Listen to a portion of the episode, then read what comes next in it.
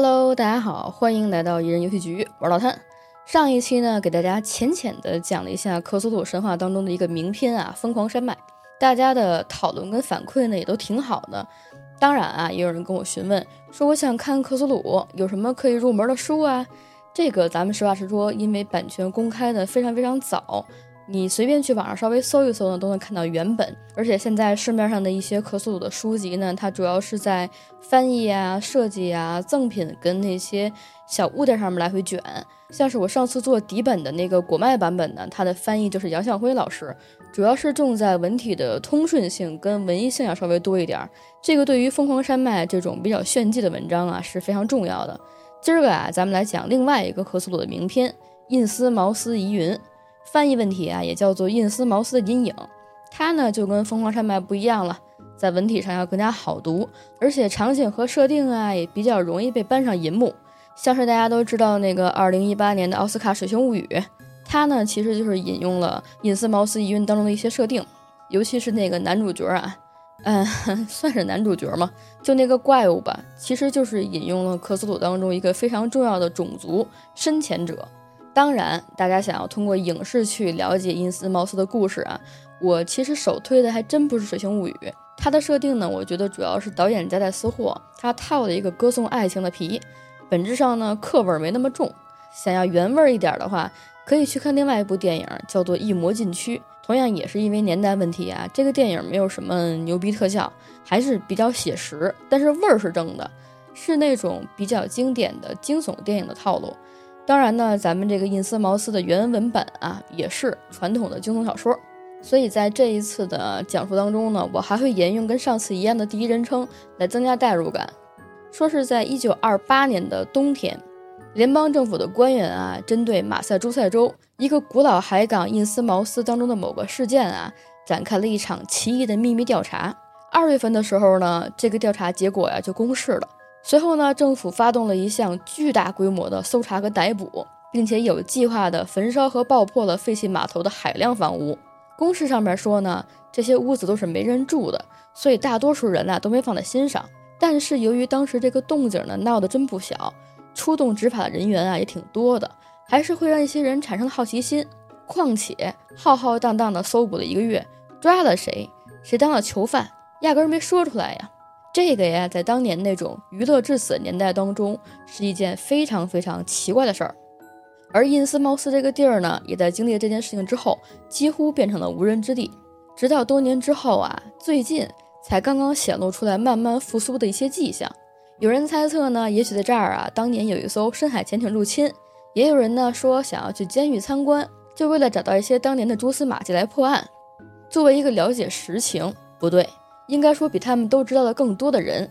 我曾经在印斯茅斯的一段经历呀，至今都让我呢不太想跟这件事情掺和在一起，因为他们永远都不会知道，在一九二七年的七月，也就是调查大军行动之前，正是我，我本人发疯般的逃出了印斯茅斯，也正是我呢，在充满了惊恐的情况之下，恳求政府着手调查那块地方。所以，这后来的一切故事都因我而起。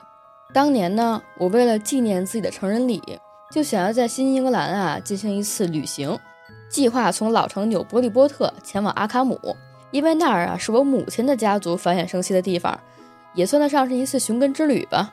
说实话呀，我也没什么钱，更没有汽车，所以呢只能穷游，一路搭火车、电车和公共汽车。等到了纽伯利波特的时候呢，这儿的居民就告诉我，如果你想要去阿卡姆啊，就必须乘坐蒸汽火车。但是这个票太贵了，我呀根本买不起。于是呢，在这样的前提之下，我第一次听到了印斯茅斯这个地名的存在。说在那儿啊有一个非常古老的中转站，而且很少有人会选择呀中途经过印斯茅斯。但是走这条路坐公车真的非常非常的便宜。后来呢，我就去了车站，跟售票员啊说了我的想法。他在听说我要走这条路的时候呢，就一个劲儿的拦着我说，附近的居民啊就没有那么走的。而且也只有因斯茅斯本镇人呐才肯上车，那车破的都能把骨头颠散了。而且那个地方啊，地图上都没有标注。我能够清楚的理解到啊，售票员是一片好意，他呢也话里有话。但是正是因为这种奇怪的感觉呢，恰恰引起了我的好奇。如果一个小镇能够在附近引起这么强烈的厌恶情绪，那肯定会很有意思。我眼前的这个售票员啊，一看是真的不忙，他呢就又开始跟我吐槽，说呀，印斯茅斯是个古怪的镇子，它呢就位于马努特塞克河的入海口，在一八一二年战争之前，这里啊是一个相当忙碌的港口，但是在过去的一百年当中啊，印斯茅斯完全垮掉了，现在啊也没有火车经过，铁路呢根本不考虑那个方向。镇上的房屋比活人还多，除了捕鱼捕虾，那儿啊根本完全没有值得一提的产业。居民想要过活，就都要到阿卡姆那种稍微大点城市当中去买买东西才行。当然，曾经的印斯茅斯呢也有不少厂房，现在呀都歇业了，只剩下一家黄金精炼厂还在苟延残喘。那个地儿的老板啊是个奇怪的老头儿，他呢一天到晚待在家里，晚年好像得了什么皮肤病，人就畸形了。现在呢，也就不管工厂了。这工厂呢，属于马什家族。怪老头的爷爷呢，是一位船长。早年前啊，和一位海岛上面的女子结婚了。当初这事儿闹得挺大的，据说是因为他们呀不喜欢外部混血。当地呢，还有一个说法，说这个马什家族啊跟恶魔做了交易，他们呢把小的魔鬼啊带出地狱，来到印斯茅斯生活。当然，这个是猜的啊，也不是我瞎说的。毕竟他们家的工厂啊，道路是金子铺的，特别特别夸张。而且在一八四五年前后，还有人啊在印斯茅斯的码头地区撞见了一场似乎是恶魔崇拜礼式的祭祀活动。那儿啊有很多黑色礁石，据说呢还能看到过一群恶魔呀在那儿躺着。就算是在海运鼎盛期快要结束的时候呢，水手们啊都宁可兜大圈绕远路，都不愿意靠近黑礁石。据说他们呢还都特别讨厌马氏船长，而就在这一年之后，一八四六年，印斯茅斯啊还有一场大瘟疫，几乎带走了一半居民，劫后啊简直一塌糊涂，说是到现在都没恢复过来。我也跟你说，小伙子，他们那儿啊有明显的种族偏见，要不是为了繁衍生息，他们啊才不会学马氏船长一样，也跟外部的海岛人进行通婚。但是现在呢，我偶尔能看到一些居民来这儿。总觉得有些什么地方不对劲儿，我呢也说不上来，但是我可以给你稍微形容一下，他们的脑袋呀窄得奇怪，鼻梁也扁平，眼睛非常突出，直勾勾的看着你啊，就跟没有眼皮一样，而且脖子两侧呢全都是褶子，还有褶皮，年纪轻轻的都秃了，而且岁数越大的越难看。总之啊，不论是这儿还是阿卡姆，所有的居民啊都不愿意跟扯上关系。哦，我想起来了。在印斯茅斯还有一家旅馆，叫做吉尔曼客栈。如果你真的要选择去，我一定提醒你，绝对不能住在那儿。今天晚上你最好在这儿过夜，然后乘坐明天早上十点的公共汽车。到时候晚上八点多钟，你就可以坐夜班车离开，前去阿卡姆了。你知道那个吉尔曼客栈里啊，经常有怪事儿。前两年啊，有一个检察员曾经住过，他对那个地方的评价呀，简直吓死人了。他告诉我们说，那儿住着一群非常奇怪的人。他们呀说着奇怪的语言，听起来呀特别不正常，有一种液体喷溅出来的声音，把这个检察员吓得呢根本不敢脱衣服睡觉，而是睁着眼睛啊，等到天一亮就夺门而出了。我呢听说不止一次有做生意的或者政府人员在那儿啊都失踪了，还有传闻说呢有一个人去了之后就疯了，如今就关在精神病院里。所以呀你白天去更好，但是我劝你啊最好别去。我呢谢绝了售票的好意，因为我对印斯茅斯的兴趣啊更大了。他说的一点啊，我参考了，就是明天上午出发。所以在此之前的休息时间呢，我就来到了当地的公共图书馆，想要找到一些啊跟印斯茅斯有关系的资料。当然，在过去的途中呢，经过了商店、餐厅、修车铺和消防站，我呀试图跟当地人打听情况，但是他们都闭口不谈。当天晚上，我躺在床上休息。想起了白天图书馆管理员蒂尔顿女士啊领我去的那间陈列室，在灯光下，那件奇异的珠宝呈现出一种异域的华丽，如梦如幻，都不需要我们具有特别敏感的知觉，都能够领悟到其中蕴含着超凡脱俗的异域美感。它呢，应该是一顶面饰，前部较高，周径宽阔，但是形状奇异，像是为那种球形轮廓的畸形头部而设计的。材质上呢，似乎是黄金的。但是又散发着不同寻常的浅色光泽，似乎是某种美丽但难以识别的金属混合了奇异的合金。它在这儿保存的几乎完美，上面装饰了大量不遵循传统的花纹，有些纯粹呢是几何图案，有些明显啊和海洋有关。这些雕花的工艺精湛和其优雅程度呢，简直难以置信。它不属于我见过的任何艺术品，或者某个已知的种族或者国家的流派。这种工艺呢，就好像来自另外一颗星球。蒂尔顿小姐告诉了我面试的来历，说是在1873年，有一位醉醺醺的印斯茅斯人以可笑的价格把它抵给了当铺。对着它呢，我就感到了一种不安的情绪。你似乎盯得越近，就越能发现所有的图案啊。都指引向时空中遥远的秘密和无法想象的深渊，上面描绘的海洋意象变得近乎险恶。那些奇形怪状的刻画似乎是一种半鱼半蛙的结合体，每一处身体的轮廓当中都满溢着邪恶的终极精髓。后来我告诉了蒂尔顿女士我要去印斯茅斯，她表现出来的态度啊跟售票员先生几乎一样，同时她还向我诉说了在印斯茅斯的一些恐怖传闻，说那里啊有一个秘密异教。吞噬了所有正统的教会，叫做大滚密教，甚至啊把公鸡会的人都挤跑了。如果蒂尔顿小姐不说这句话呢，我还觉得没事儿。她一说呢，我对人类学方面的热忱也被唤醒了。所以啊，这一宿我几乎是兴奋的辗转反侧，直到第二天上午十点，我就迫不及待地拎着小提箱出了门儿，就在那儿等着印斯茅斯的班车了。也就没过多久吧，一辆极为破旧、肮脏的灰色小公共。咣当咣当的就开过来了，前面挡风玻璃的标牌也花了，不过还能看清楚是从印斯茅斯到阿卡姆的。这一批乘客下车之后啊，我就开始打量司机。我发现他呢体型非常瘦小，肩膀也耸起，身高呢大概接近六英尺，穿着破旧的灰色便服，还戴着一顶开线的高尔夫球帽，年龄看起来应该在三十五岁往上了，因为他颈部两侧呀生着很深的古怪皱纹。头部呢也比较长，眼睛啊水洼洼的，是蓝色的，也向外突出，鼻梁扁平，下巴后缩，嘴唇啊又宽又厚，毛孔呢显得比较粗糙，而且他脸上啊几乎没有什么胡须，只有零星的几撮黄色卷毛。我呢也怀疑他的健康情况似乎不太好，因为身上的皮肤啊也都脱落了，手呢非常大，和手臂相比呀，他的手指头非常短，双脚的大小跟腿呢根本不成比例。我甚至都开始琢磨呀，他怎么能够买到合适的鞋子呢？越看这位司机，我的内心就有一种惶恐的感觉。为了尽可能不跟他相处啊，我就往后坐了。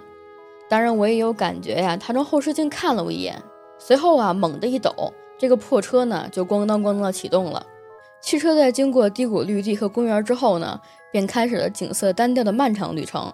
车窗外呀是一片开阔的海岸乡村，阳光很好，天气也非常温暖。汽车一路前行，风景一路变换，从草地到沙地，再到矮小的灌木，可以说呀，越来越荒凉了。我们驶上了一条狭窄的小路，这时候啊，距离海岸也非常近了。隔着窗户啊，我都能看清蓝色的大海和沙滩了。行驶了这么久，我也发现这条路啊，鲜有车辆经过。饱经风霜的电线杆上啊，只有两条电缆，更加显得这片地区呢与世隔绝。我就看着前方孤寂的坡顶啊。车辙累累的路面在那儿呢，也似乎可以跟天空相接。一种奇异的不安感觉爬上我的心头，就好像这个公交车啊会一直爬升，直到离开正常的世界。开车的司机一路上一句话都没说过。我看着他弯曲僵硬的背脊和狭窄的头部呢，都感到一阵一阵的厌恶。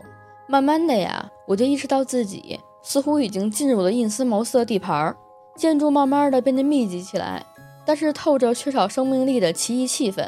烟囱林立着，但却看不到一丝烟火气。随着汽车开始下坡，我看到很多屋顶已经完全坍塌。不远的滨海之处啊，最为衰败。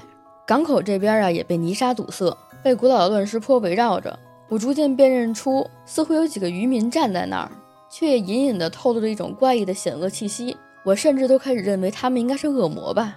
稍微离近了之后，我发现每个人的样貌跟举止都有几分古怪。汽车来到地势较低的地方，我看到这里房子的窗户还挂着帘幕，偶尔也有几辆旧汽车停在路边。马路和人行道之间的界限啊，也越来越分明。在我的右前方十字路口的地方啊，有一座教堂，曾经覆盖建筑物的白漆呢，已经变成灰色，剥落的痕迹处处可见。墙壁上面建筑物的名字呢，退化严重。我就定睛看了好半天，才分辨出“大滚密教”这几个字儿。看来蒂尔达小姐说的呀，就是这儿了。就在我努力的想要再窥探的时候呢，街道对面却响起了暗哑的钟声。我立刻扭头看向另外一边，发现钟声来自一处低伏的建筑，它的建筑风格趋向于哥特式，但是模仿的痕迹啊非常拙劣。基座呢高的不成比例，百叶窗呢也被捂得严严实实的。在我将视线转移回来的一刹那，忽然间一副极具冲击力的景象，裹挟着一种恐惧袭击了我的心灵。我发现教堂的下边开了一处地门，显露出一处长方形的黑暗。在我的注视之下，一个物体似乎穿过那片黑暗。我想他呀，应该是教堂的祭司。他裹着一种古怪的袍服，但是头上的面饰跟昨天蒂尔达小姐给我看的呀几乎一模一样。我已经不敢去想象那副面具之后呢，应该是一个什么样的脸孔。这个时候，我乘坐的汽车也开进了一个半圆长的开阔广场。它在右边一个高大的建筑物面前停下，这个呀，应该就是吉尔曼客栈了。我迅速拜别了司机，下车之后呢，赶紧走进旅馆，将手提箱啊放在大堂，视线所及的范围之内呢，只有一个人。他上了年纪，很奇怪，这个人不是印斯茅斯人的长相。没有想到，短短的一天之内，我居然都会判断印斯茅斯人长什么样了，也不免觉得有些可笑。我把行李寄存，走出旅馆。眼前是铺着鹅卵石的开阔场地，一侧是笔直的河流，另一侧是围成半圆形的红砖房屋。这儿的街道啊，都似乎以广场作为中心，从东南向西南延伸出去。我发现这儿鲜有路灯，而且灯泡都非常的小，全是那种低瓦度的白炽灯。等到晚上开灯的时候，应该会非常压抑吧？幸亏我呀，就待到傍晚。后来我就在周围转悠，发现这附近建筑物的状况呢，都还不错。有十几家店铺啊正在营业，餐厅呢看起来惨兮兮的，药店也没有开灯，但是却有一家国民级别的百货商店。我也看到靠近河边的地方是镇上唯一一家工厂办公室，也就是他们之前跟我说过的马石精炼公司。我心里已经笃定啊，我跟本地人应该合不来，所以决定呢去连锁百货店打听一下情况，因为我觉得那儿工作的人啊应该不是本地人。店里呢，只有一个十七岁左右的小伙子在看生意。我愉快地发现啊，他果然不是本地人，而且呢非常开朗而友善。他看到我也非常高兴，在聊天当中啊，他告诉我说自己是阿卡姆人，只要有假期就要回家。父母本身呢是不希望他印斯茅斯工作的，但是连锁店开在这儿了，就非要派他来。按照他的说法呢，因斯茅斯呢也没有图书馆跟商会，想要认路啊，只能靠自己。镇子的中间地段呢还能转转，但是河流的北边那边的居民啊，往往性格非常阴沉，充满了敌意，所以叫我呢不要去转悠。甚至在之前呢，还发生过一些外地人一去不复返的事情。同时呢，小伙子还告诉了我一些注意事项，比如说你绝对不能在马氏精电厂的附近逗留太久，大滚密教的会堂附近呢也不能逗留。他说那个教堂呢非常古怪。他们跟附近所有地方的宗教啊都断绝了关系，而且他们的仪式跟袍服呢都极为怪异，教义神秘，而且背离正统，宣称凡人呢能够通过奇异的变形，在尘世当中得到某种形式的肉体不腐。至于印斯茅斯的居民们呢，他们的行为举止很少露面，就像是生活在地洞当中的动物，除了隔三差五的出海打鱼，压根都不出来。而且他们的外表啊相当骇人。声音也令人作呕，而且上了年纪的老人往往样貌啊最为丑恶。无论你在印斯茅斯啊住上多久，都根本不可能真正的了解当地的居民。每一次有政府职员和外部访客来到镇上的时候呢，他们就会极力的阻止。小伙子啊见我听得认真，他就跟我说呢，如果真的想打听印斯茅斯的事儿，那唯一愿意开口的呀，应该是住在北部贫民区的一位老先生。他呢叫做艾伦，今年已经九十六岁了。不过这个人呢，性格古怪，时不时的就会扭头张望，就像是在提防着谁。不过呢，也不是没有破局之法。他呀喜欢喝酒，如果有人请他，一律来者不拒。两杯黄汤下肚呢，他就会开始吐露出记忆深处令人诧异的支离片段。但是本地人呢不喜欢看他喝醉，尤其是跟外人交谈。如果他们发现这种情况啊，对你来说也未必安全。小伙子说到这儿呢，就耸耸肩。他认为自己在这儿呢也做不久了，因为印斯茅斯的水产价格年年下跌，竞争呢也越发激烈。真正的产业呀还是精炼厂，但是马石老先生从来不露面，将繁重的工作呀托付给了下一代。不过现在他子女们的样貌啊也变得非常怪异，似乎就像是某种爬行动物，性格也非常令人厌恶，而且喜欢佩戴大量的奇异珠宝，尤其是那一顶奇异的面饰。我呢非常感激小伙子跟我说了这么多，他呢还做了一件让我暖心的事儿，给我画了一张有些简略但是足够细致的示意图，指明了镇上所有的地标。我自己在心里有一种感觉，这张示意图今后肯定能派上大用场。于是呢，就把它仔仔细细的收好了。离开百货商店之后呢，我又在镇子当中继续冒险。在我眼里边，因斯茅斯镇就是一个放大的社群，它的建筑摆放非常系统。我穿过公路桥，来到了马什家的精电厂附近，也没敢多做逗留啊。稍微走偏一点呢，就进入了一片荒芜的区域。不知道为什么，这里让我感到有些毛骨悚然。可以看出，两边的房屋当中肯定有人住，但是窗户啊都被木板钉死了。而且由于部分的地基下沉，不少的小屋都已经歪到了那种令人不可思议的危险程度，数量庞杂的几乎可以构成一座荒废的城市。根据小伙子给我画的示意图呢，我要往河流北侧走，发现这儿的生活痕迹呢要稍微浓一点，有几家鱼类的作坊呢还在营业，也偶尔能够看到几根正在冒烟的烟囱，不时还能够看到一两个人影，他们呢都步履蹒跚，走路的姿势啊非常奇怪。在这儿逛的途中，有一个细节让我感到心烦意乱，就是总有一些微弱的响声能够传到我的耳朵里边来。我知道这里啊明显没有那么多人，但是那些被木板封死的墙体当中，却经常能够传出吱吱呀的走路声，甚至咚咚咚的疾跑声。我不愿在此多做逗留了，又按照地图呢来到了所谓的富人区。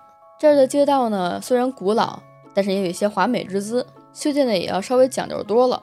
慢慢的，我感到似乎有一些眼睛正在监视我。就在此时呢，我看到了消防站，一个老人正坐在前面的长椅上，他呀胡须蓬乱，两只眼睛水汪汪的，无疑正是艾伦，也就是那个半疯的九旬老酒鬼。我犹豫的放慢了脚步，刚刚被盯着看的那种恐惧呀，又被好奇心战胜了。我的谨慎跟理智似乎也丧失了。我要去搞点酒回来，得让这位老人家开口。跟我讲一讲印斯茅斯的故事。当然，这一切我不能做的太直接。商店小伙子不是说过吗？如果让这儿的人啊看到我打听事儿，估计会威胁我的安全。那我去买酒的途中，就要让老人自己跟过来。后来我按照原定的计划买到了一些不错的烈酒，然后拐上了我能想象到的最荒凉的小路，一路上摇摇晃晃的装醉。没过多久，就发现身后有一个老爷子的身影，满怀希望地跟了上来。他呀，如我所想。一把子叫住我，我也非常开心的跟他分享。我们两个人呢，就一边喝一边走，抬眼啊就看到了一处海边的石滩。我心里想着，如果想要长时间私下交谈，这个地儿应该不错。不过呀，鱼腥味实在是太大了。倒是我现在也没有什么时间了，只有四个小时，去阿卡姆的车呀就要来了。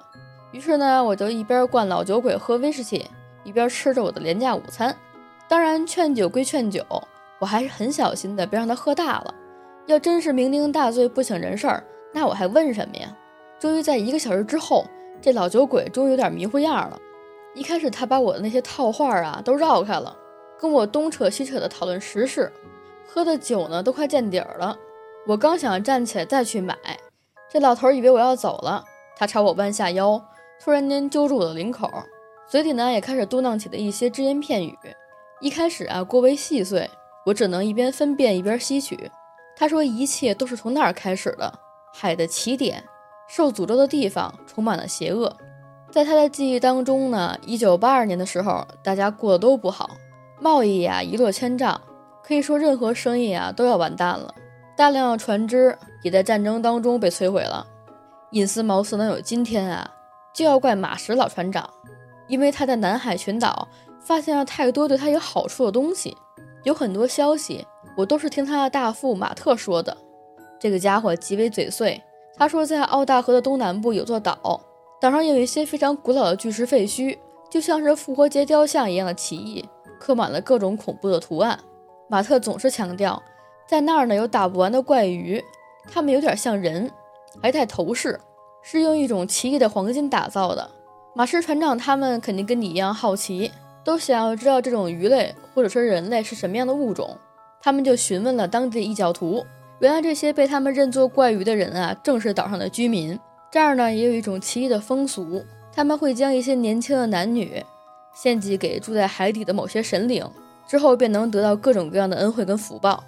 而在不久之后，海底的神明们登陆上岸，起先他们对原住民啊也充满了恐惧，但是一段时间之后，这些神明也开始画画，学会跟人类沟通，而且没过多久之后，似乎就达成了某种条件。之前的献祭活动也在他们的促使之下有了规律，一年要举办两次。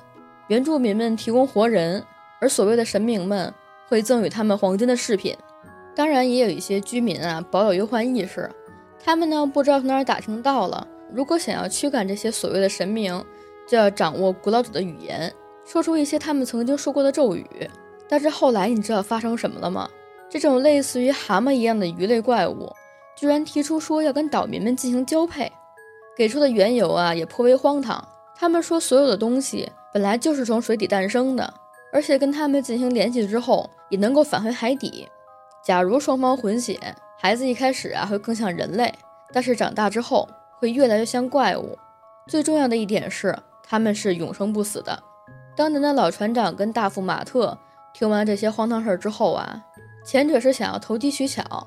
但是后者却感到深恶痛绝，马特就告诉老船长一定要赶紧远离。但是这家伙呀，已经猪油蒙了心。他从海底怪物或者说神明那儿吧，得到一件非常有意思的小东西，就像是一个可以进行召唤的令牌。同时，他也跟海底的怪物达成了一些简单的交易，搞到了大量的黄金首饰。在回到印斯茅斯之后呢，就把这个精炼厂啊开起来了。在一八三八年的时候。这些所谓的神明跟怪物啊，变得充满了戾气。他们屠杀了自己领地附近所有岛屿上的人类，因为他们发现呢，有些人学会了古老者的皱纹，想要对他们啊展开反击。自此之后呢，一些侥幸存活或者稍微知道一点实情的人呢，就都不愿意再去开口说话了。老船长这边的生意啊，也因为这件事情大受打击。你要知道，在航海时代，船长跟船员是按照一定比例分配利润的。所以老船长啊，就动了歪心思。你知道他后来干了什么吗？他带着二十几个人，半夜三更的划船到恶魔礁去大声吟唱。他们会抬着一个非常重的包裹扔进深水当中，而那些黄金头饰啊，都是在那一夜之后被老船长带回来的。知道这件事情的时候，我的年龄还很小，但我告诉你，小孩子的耳朵才是最好使的，因为就在那一天，我用老爸的望远镜。看到了恶魔礁上挤满了各种身影，月亮爬出来，所有人都跳进了大海，之后一个一个背着包袱上来了。我明白他说的意思。如果有一天，当你看到船长的小船划到恶魔礁的另外一侧，扔下了一个东西，随后第二天听到一个年轻人失踪了的时候，估计情绪上不会比老爷子更加稳定吧？我还没来得及多进行思考啊，老爷子就开始摇晃我的肩膀。他说：“不久之后呢，马氏家的生意又兴旺了起来，同时也向外散布隐私茅斯的余讯非常好。一段时间之内呢，人们都成群结队的来这里，结果全部失踪了，没有人再见过他们。而那个大滚密教可以说接管了印斯茅斯所有的事务，直到1846年，这儿的失踪人口太多了，恶魔教派的流言便传得沸沸扬扬的。”直到一八四六年呢，这儿的失踪人口啊实在太多了。我把当天晚上啊在屋顶上面看到的事情告诉了市政委员莫雷。当天夜里呢，他就派了一帮人跟着老船长一起啊去了恶魔礁。随后我便听到了枪声。第二天有三十二人被关进了监狱，所有人都在讨论镇上打算拿什么罪名控告他们。说完这些之后呢，老爷子沉默了一会儿，我就慢慢的呀等他恢复。他说：“孩子，你信我吗？我看见了。”那天夜里，在印斯茅斯的街道上，死人跟尸块堆积成山，到处都是尖叫声跟喊声。监狱的大门呢也被人破开了。之后，印斯茅斯对外宣称那是一场瘟疫，除了老船长和那些怪物的支持者，剩下的人如果不保持沉默，就会被消灭掉。就连我的爸爸也是其中之一。之后，那些异类便跟我们生活在一起，一起做礼拜。他们甚至还要我们腾出房屋来给他们使用，和我们混血。就像之前和南岛居民那样，所有人都被迫立下了大滚的誓言。后来有些人呢，还立下了第二世和第三世。至于特别愿意倒戈帮忙的人，就会得到特别的奖赏，像是黄金一类的东西。大家都知道反抗是毫无意义的，因为水底下有他们的同族，多的根本数不清。如果他们需要，我们就必须提供足量的祭品，成为血腥的玩物。在此之后呢，老爷子的情绪啊就崩溃了，陷入了彻底的疯狂当中。他开始呻吟，泪水沿着面颊上的沟壑流进了浓密的胡须。他抓着我的手继续说：“那一年之后出生的孩子们都长大了，他自己非常害怕，于是参军去打了仗。后来是因为本地人给他写信说情况没那么糟糕，他就回来了。后来我发现老船长娶了第二任妻子，那个女人啊生了三个孩子，有两个很小的失踪了。”只剩下一个女孩，她跟普通人一样，后来被送到欧洲接受教育，嫁给了一个毫无戒心的阿卡姆男人。直到1878年，老船长啊终于死了。现在精电厂的厂长呢是他的孙子，他也好久没有出来了，估计马上也要变异了。年轻人，你知道真正的恐怖是什么吗？他们从原本居住的海底搬进了镇子，已经持续了十几年。你听说过休格斯吗？刚刚提完这个名字的老人呢，突然间爆发出了可怕的尖叫，他的视线越来越鼓，望着散发恶臭的海面，眼睛都快从眼眶里掉出来了。他的神色呢，也充满了畏惧，身体愣在那儿啊，一动不动。我扭过头看向海面，却没有发现任何东西。耳边传来了老爷子的声音，是那种已经哆哆嗦嗦的耳语。他说：“快离开这儿，他看见我们了。为了你自己的小命，快跑吧，赶紧跑出印斯茅斯。”他没等我收拾起混乱的头脑，就已经松开我的肩膀，发疯般的跑向街道，之后便无影无踪了。我愣在原地，抬眼看看手表，上面显示着七点十五分。去阿卡姆的公交车呢是八点，所以我要赶紧回去取出行李。我打开了商店小伙子给我的地图，找到了一条之前从未走过的道路，它似乎看起来是一条捷径。穿梭其中啊，我发现三三两两的人都在偷窥我，而且窃窃私语。吉尔曼客栈门口的人呢也多了起来。在我取行李的时候，似乎有很多眼睛都在盯着我。公交车倒是来的准时。我瞥眼看到人行道上有一个邪恶的男子，他对司机说了几个含糊不清的单词。我敢发誓，他们说的绝对不是英语，因为我一个字都听不懂。我没有理会他们，独自一个人呢登上了汽车，找到了之前坐过的同一个座位。结果等了半天呢，车子都没有发动。后来司机告诉我，车子出了问题。无法继续前往阿卡姆了，而且今天晚上啊肯定修不好。没办法，我也只能在客栈当中过夜了。我再一次走进旅馆的大堂，发现夜班的服务员啊是一个样貌古怪的阴沉男人。他说我可以住在顶楼旁边的四二八房间，而且为了补偿我，这一次啊就收一块钱。进入房间之后呢，发现这里的气氛有些阴森，几件毫无装饰感的廉价家具就摆在那儿了。我透过窗户可以俯瞰下面的肮脏庭院。一大片破败的房屋呢，向西延伸而去，再过去呢便是沼泽。我来到浴室当中，发现这里破旧的令人生畏，有古老的大理石水槽跟铁皮浴缸，而且灯光极为暗淡。包裹水管的木箱板啊，早就没了。外边的天还没有完全黑透，我便下楼啊去找些吃的。之前不是提过吗？这儿有一个很破旧的饭馆儿。进去之后呢，发现有两个店员，一个是脑袋窄窄的男人，他的眼睛一动不动地盯着我。而另外一个是扁鼻梁的女人，她的双手厚重而笨拙，想要端起盘子啊都非常费劲。当我看到他们端过来的饭呢是罐头跟包装食品，也不免啊松了一口气。如果真的是些什么奇怪的东西，我是吃还是不吃啊？赶紧扒拉了两口之后呢，我就回到了客栈当中。我向样貌邪恶的服务员呢要了一份晚报跟杂志。我不能让自己的脑子空着，不然老爷子之前讲的事儿啊就会在脑子当中一次次提醒我。我根本不指望晚上能做什么美梦，只求那一双双眼睛可以离开我的脑海。我突然间想起了售票员讲过的事情，他不是说这里晚上空房间里会有奇异的交谈声吗？天哪，我绝对不能想这个事儿。其实，在我刚才进屋的时候就发现啊，这个房间是没有插销的。从门板上的印记上来看啊，插销无疑是坏了。我越是脑补呢，就越是慌张，于是开始在房间当中进行搜索。终于发现衣柜上有个插销，和门呢似乎是同一个尺寸的。于是我赶紧把它卸了下来，装在门上。弄完之后啊，才稍微松了一口气。我呢也没敢脱衣服，从手提箱当中取出了便携的手电筒，放进了裤兜里。不知道过了多久之后呢，我突然间发现，我似乎听到了楼梯跟走廊上传来了脚步声，吱呀吱呀的。我不喜欢这种感觉，因为在黑夜当中，所有的微弱声响似乎都会被放大。随后伴随而来的是一声微弱且可怕的声音，仿佛我所有的忧虑都化成了现实。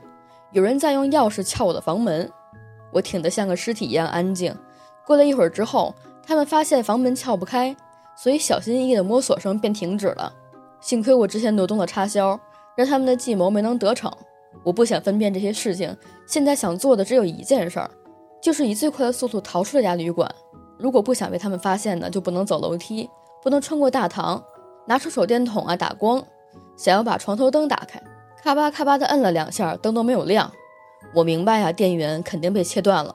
这个时候，楼下又传来了吱呀声，似乎还有很多难以分辨的声音在交谈。那些沙哑的声音和枝节松动的咕呱声，和我知道的所有人类语言几乎没有相似之处，听得我非常的心惊，逃跑的心的更加急切。于是赶紧打着灯光，挑了几件必要的物品塞进口袋，把帽子戴上，蹑手蹑脚地走向窗户。我发现呢，旅馆两侧呀都是古旧的大街，从我所在的四楼啊，或许能够跳到其他房子的屋顶上。但是无论需要跳到哪一侧的屋顶呢，我都必须要离开这个房间，向左向南都行。如果按照百货店小伙子给的地图呢，逃出印斯茅斯最佳的路线啊是向南走。正当我犹豫不决的时候，我发现楼下的交谈声似乎消失了，取而代之的是一些更加沉重的楼梯吱呀声。我的房间门被重重的敲起。有那么一瞬间，我感觉自己失去了呼吸，而周围的空气当中，那些令人反胃的鱼腥味啊，似乎更重了。敲门声再次响起，我必须要采取行动了。我迅速从窗户跳到另外一个屋子，恍惚之间呢，不觉冲向了下一个连接门。通过之后，迅速转身插上，随后将床移过来抵住，直到我再次跳出窗户，回头稍微望了一下，那些东西就在我身后追着，而刚刚被挡住的门板已经开裂。那些攻击者啊，明显搬起了某些沉重的物件，把它当做工作锤在使用。也幸亏那些床架啊卡得很牢，我才能够安全逃脱。之后我便将围栏跟窗帘一起拽下，把两个铜块卡在挂钩上，顺着临时的绳梯爬了下去，将这个充满变态而恐怖的客栈抛在了身后。随着高耸的烟囱看向前方，那个建筑物呢，正是大滚密教的教堂。踩上去之后呢，也没有发现防火梯，于是便顺着天窗跳了进去。落在了满是纸箱跟木桶的地板上，这里看上去啊异常阴森恐怖，但是我早已经不在乎这种观感了。打着手电筒啊，拔腿就跑。期间我看了一眼手表，发现此时此刻呢是凌晨两点。建筑当中空无一人，只有回音在响应我的脚步声。我冲出后门，踏上了野草丛生的庭院。我瞥眼看到旁边的旅馆当中十分的混乱，从当中涌出了大量可疑的身影，他们提着灯在黑暗当中上下涌动。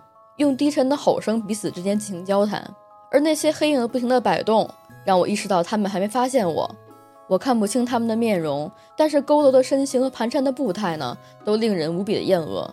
更可怕的是，其中一个人啊，身着黑袍，头上戴的却是我非常熟悉的高耸面饰。我顺着废弃房屋的屋檐缓步前行，万一遇到某一个追逐者或者群体，我便可以借助门洞隐藏身影。我也无比的感谢小伙子的地图。他帮我规避了大量危险的地方，慢慢的呢，我就来到了一处公园的遗迹。平缓的下坡呀，直通海滨，能够望到海面上很远的地方。这儿的月光非常明亮。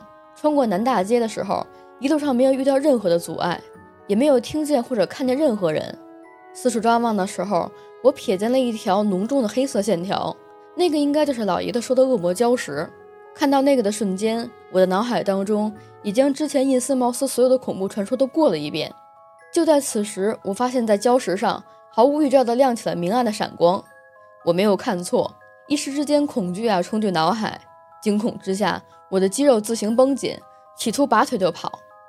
但是那灯光似乎有一种催眠的作用，让我莫名其妙地留在了原地。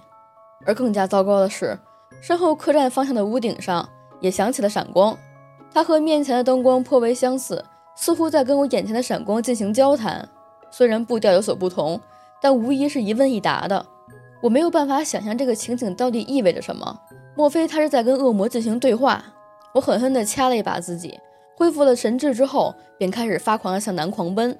因为刚才我似乎看到海面上有一大群的黑影正在向镇子的方向游过来。这个时候，我也无比的痛恨自己的视力为什么要这么好，因为那些起起落落的头部。和挥舞划水的手臂都是畸形而怪异的。还没等我跑完一个街区，我便赶紧停下了。因为我的左边呢响起了有组织的追逐声和叫喊声，而南边则是有些汽车的马达声在轰鸣着。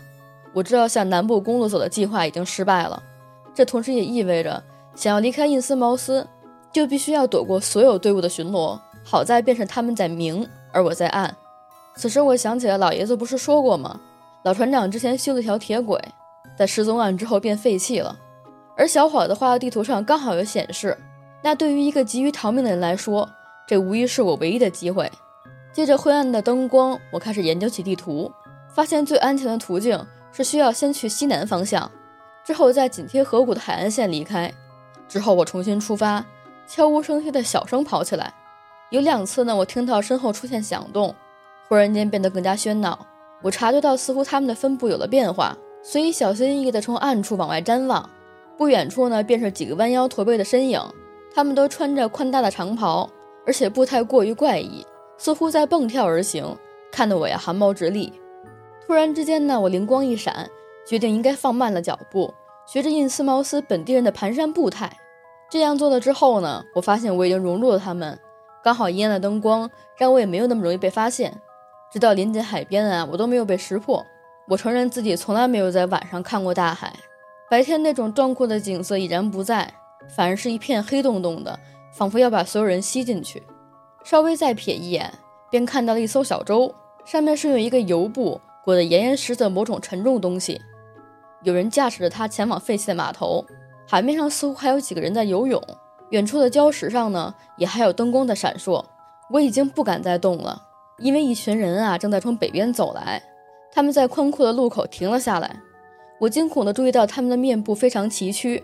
仿佛兽类弯腰般的步态，更像是某一种低级的犬科动物。其中一个男人的动作呀，像猿类一样，他的手臂碰到地面。几个黑影的眼光也望向我，吓得我几乎无法动弹。但是我还是勉强稳住了心性，又开始以蹒跚的步态向前走着。之后我绕过了街角，开始迅速弯腰小跑。忽然间，一个男人在前方出现了，吓得我呀魂不附体。稍微离近了之后呢，我发现那个人已经喝醉了。而且他呢，似乎也不是怪物当中的一员。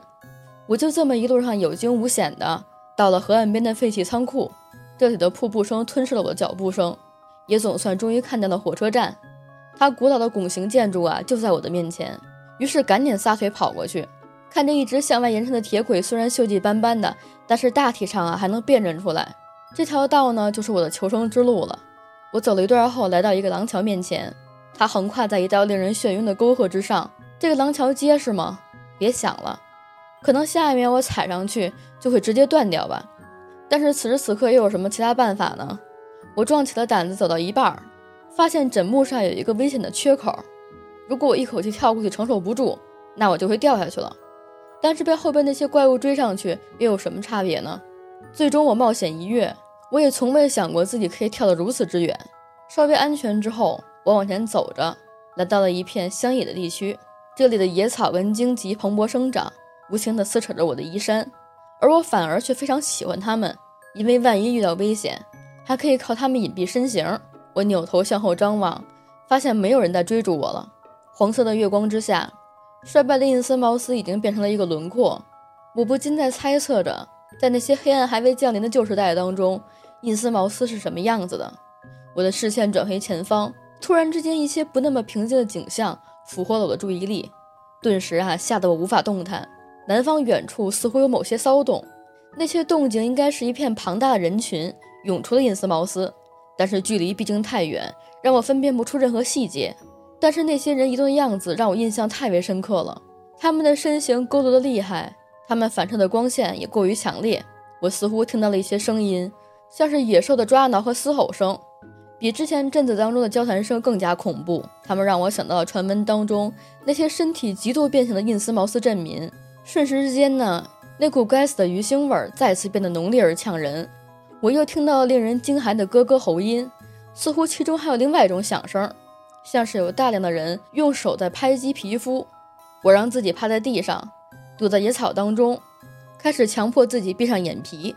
那些吱嘎乱叫的怪物。已经就在我附近一百米开外的地方了。这时候我也克制不住自己的好奇，借着月光，稍微将眼睛睁开了一个缝儿。只那一瞬间，我已经完完全全的相信了老爷子的话。他们跳着邪恶的舞步，头戴着金属打造的高耸面饰，穿着怪异的罩袍，像食尸鬼一样弓起后背，露出的皮肤是灰绿色，隐约可以看到腹部发白，身体上黏黏糊糊的闪闪发光，而背脊中央却长着鳞片。他们用身形证明了自己是两栖动物，颈部两侧是颤抖不已的腮片，长长的脚爪之间长着蹼，有时候两脚着地，有时候四足发力。他们的数量不计其数。整支涌动的队伍似乎没有尽头，而在下一个瞬间呢，我便晕厥了过去。这也是我平生第一次晕倒。不知道过了多久啊，是蒙蒙的细雨唤醒了我。天亮了，我踉跄着走上铁轨，却没有发现地面上有任何脚印，鱼腥味也消失了。这片孤寂的草丛当中，似乎没有任何活物一样。我低头看了下表，发现时间已经过了正午。虽然身体虚弱无力，肚子也饿得咕咕直叫。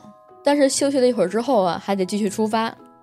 直到傍晚前呢，我来到一个村中饱餐了一顿，弄了一身能够见人的衣物，便搭乘附近的夜班车前往阿卡姆。第二天，我找到政府官员，做了一番长时间的恳谈。后来回到波士顿之后呢，也重复了同样的流程。他们在当时啊都没有给我结果，但是为了能够恢复正常生活，我便也不希望再多重复一次。至于那个所谓的成人礼呢？我也已经放弃了旅行的计划，逗留在阿卡姆的时间当中呢，我也没浪费，观赏了一些风景、建筑物跟古物，也去了米斯卡托尼克大学的博物馆当中参观。我没忘了自己是来寻根的，就找到当地的历史协会会长皮波迪先生，知道我是为了外祖母的家族而来，他便表现出了不同寻常的兴趣。直到这个时候啊，我才知道外祖母的家族曾经是当地的热门话题。在他递给我的资料当中。我也赫然看到了一个非常可怕的姓氏，那上面对外祖母的族系记载的非常少，父母的信息只有名字，父亲叫做诺伊克马什，而母亲叫做莱蒂亚马什。同时附上的外祖母照片上那双眼睛啊，也让我颇为熟悉，和之前见过的印斯茅斯本地人完全一样。大家看到这儿呢，还记得之前老爷子说过的话吗？船长的第二个老婆的小女儿，她不就是嫁给了一个阿卡姆人吗？这边啊，这里也是一个暗示。回到故事当中，我呀就拿着这份族谱，感到了一种莫名其妙的恐惧啊，爬上了我的背脊。皮波迪先生看着我的脸，嘴里还不时地暗示我有一双跟马氏家族一样的眼睛。这下呢，阿卡姆啊，我也不愿意多待了，返回到托莱多的家中休养了一个月。在九月的时候，我完成了最后一年的学业，便开始忙于研究各种有益的活动。直到来年六月的时候，一批政府官员找到我，才让我再次想起了恐怖的经历。休息日的时候，我前往了克利兰夫，到已经去世的母亲家族当中过了一周。我带着之前发掘的族谱资料，想要看看这里还有什么线索。克利夫兰的家中现在住着我的外祖父跟舅舅沃尔特，另外一个舅舅道格拉斯是自杀的，他之前啊也进行了一次寻根之旅，而我的外祖母呢是自己失踪的。祖父跟沃尔特舅舅呢，就向我提供了家族当中大量的记录跟口述故事。他们允许我处理他们所有的资料，包括信件、笔记、简报、家传物品、照片等等吧。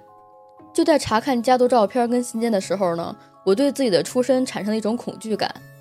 这种感觉呢，不是突然之间产生的，而是很久了，是一种我极力想要否定的恐惧。沃尔特舅舅带着我去了市区的一个保管库里。他们将家族的传家珠宝都存在这儿，其中大部分的首饰非常漂亮，但是还有另外一盒属于祖母的古老珠宝，一直没有被打开过。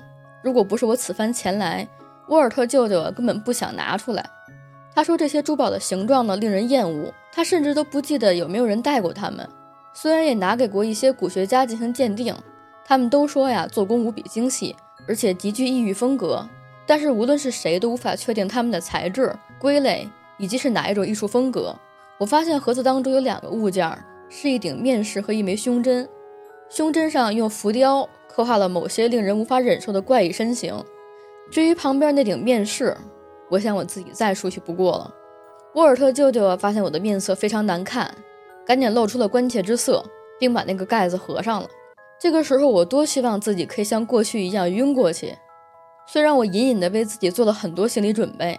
希望可以在答案揭晓的时候当做没事发生一样，但是这种强烈的震动，确实让我的心里啊无比难受。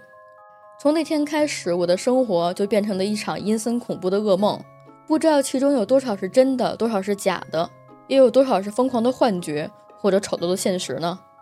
我的外祖母是一名马什家族的成员，她嫁给了一名阿卡姆人。我长着一双马什家族特有的眼睛，难道那个曾经的老船长就是我的曾曾外祖父吗？也许这个首饰是我的外祖母买来的呢？我开始给自己建立起无数种假说，只希望能够摆脱这种梦魇。但是印斯茅斯的阴影严重的污染了我的想象力。我努力的不想再去思索这些问题。后来父亲啊帮我在一家保险公司安排了一个职位，我尽量将自己沉浸在琐碎的日常工作当中。然而，在一九三零年到一九三一年的那个冬天，我开始做噩梦了。刚开始的时候，这些梦啊稀少而隐晦，但是一段时间之后，它们变得越发的清晰而繁复。宽阔的水域在我面前展开。我徜徉地沉浸在水底的巨型廊柱和水草飘扬的迷宫之间，形状怪异的鱼类伴随着我的另外一种身影。而每次我惊醒的时候，内心深处总是充斥着无法名状的恐惧。反而是在梦中，我并不觉得它们很可怕，我就像是它们其中的一员。之后的梦境当中呢，我会穿着跟他们一样的服饰，走在他们水下的道路，跟他们一起在邪恶的海底神庙当中做着怪异的姿势进行祷告跟膜拜。梦中的细节太多太多了，我无法记住所有的内容。我感到有些可怕的力量正在逐步将我脱离理智的世界和健全的生活，进入黑暗和陌生的无名深渊。这个过程在我的身上也产生了强烈的效果。我的健康和外表逐步恶化，最后不得不放弃工作，过上了那种像瘾君子跟残疾者一样的封闭式生活。我感到自己的身体发生了某些神经性的疾病，有时候甚至无法闭上双眼。我开始越来越惊恐地审视镜子当中的自己的疾病，发现我的面目呢被腐蚀得不堪入目，而我的父亲也注意到了。他看着我突出的眼睛，有时候甚至会露出一种畏惧的神色。某天夜里呢，我做了一个可怕的噩梦，在海底遇到了我的外祖母，他住在灵光闪烁的宫殿当中，欢迎我的态度真诚而热切，似乎又带着一种嘲讽。他跟我说：“你已经转变了，而且即将长生不死。”他叫我赶紧来到一个奇异的国度当中，而那儿呢，也是我命中注定要去的地方，我也无法逃脱这个命运。他告诉我说，我们叫深潜者，是永远都不能被摧毁的，而迟早有一天，我们将再次浮出水面，获取伟大的克苏鲁渴求的祭品。而就是在这一天的梦境当中啊，我第一次见到了休格斯。那一瞬间，我发疯一般的从梦中惊醒而来。而同样在这一天的清晨呢。眼前的镜子毫无确凿的告诉我，我已经跟印斯茅斯人长得一模一样了。我也不再畏惧那些未知的深海。我在梦中会听到奇异的声音，但醒来的时候，心中已经不再是恐惧，而是充满了喜乐。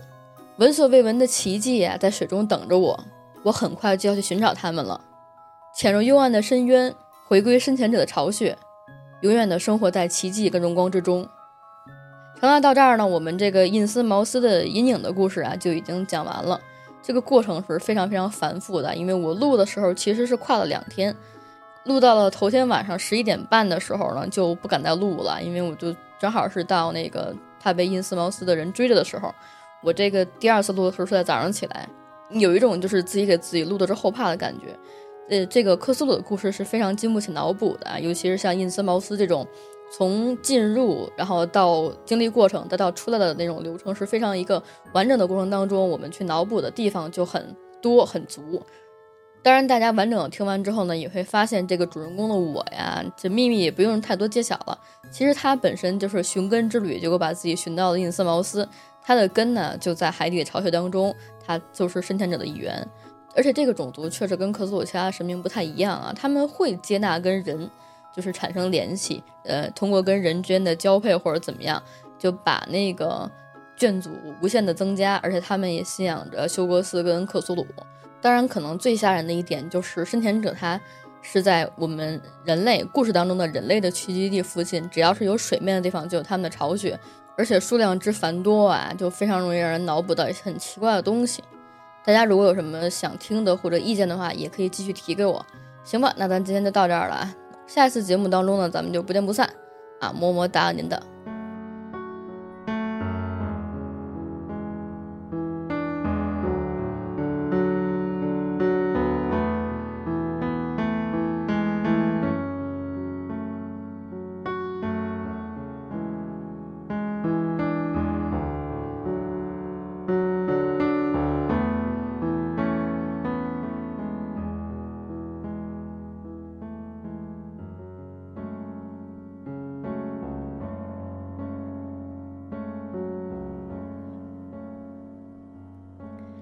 Smile froze on her ugly face as her head was smashed against the wall.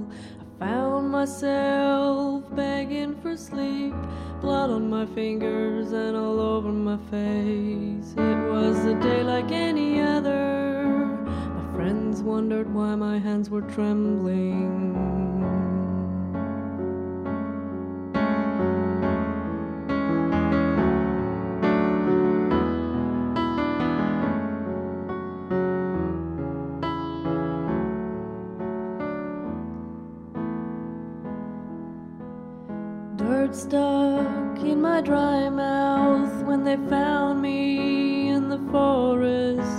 They didn't look into my eyes because they feared they'd see themselves. It was hot and they hit me hard. The handcuffs were cutting my skin so deep. You were twisted, frightened,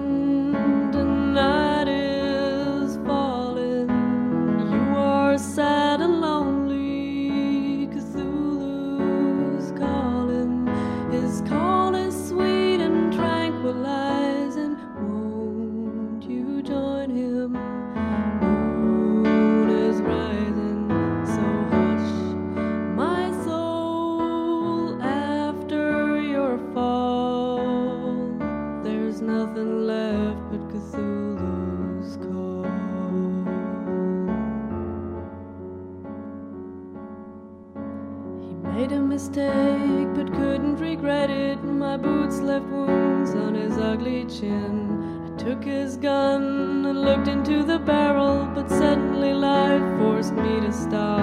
I ached for the smell of earth and mud. The forest smiled as I returned.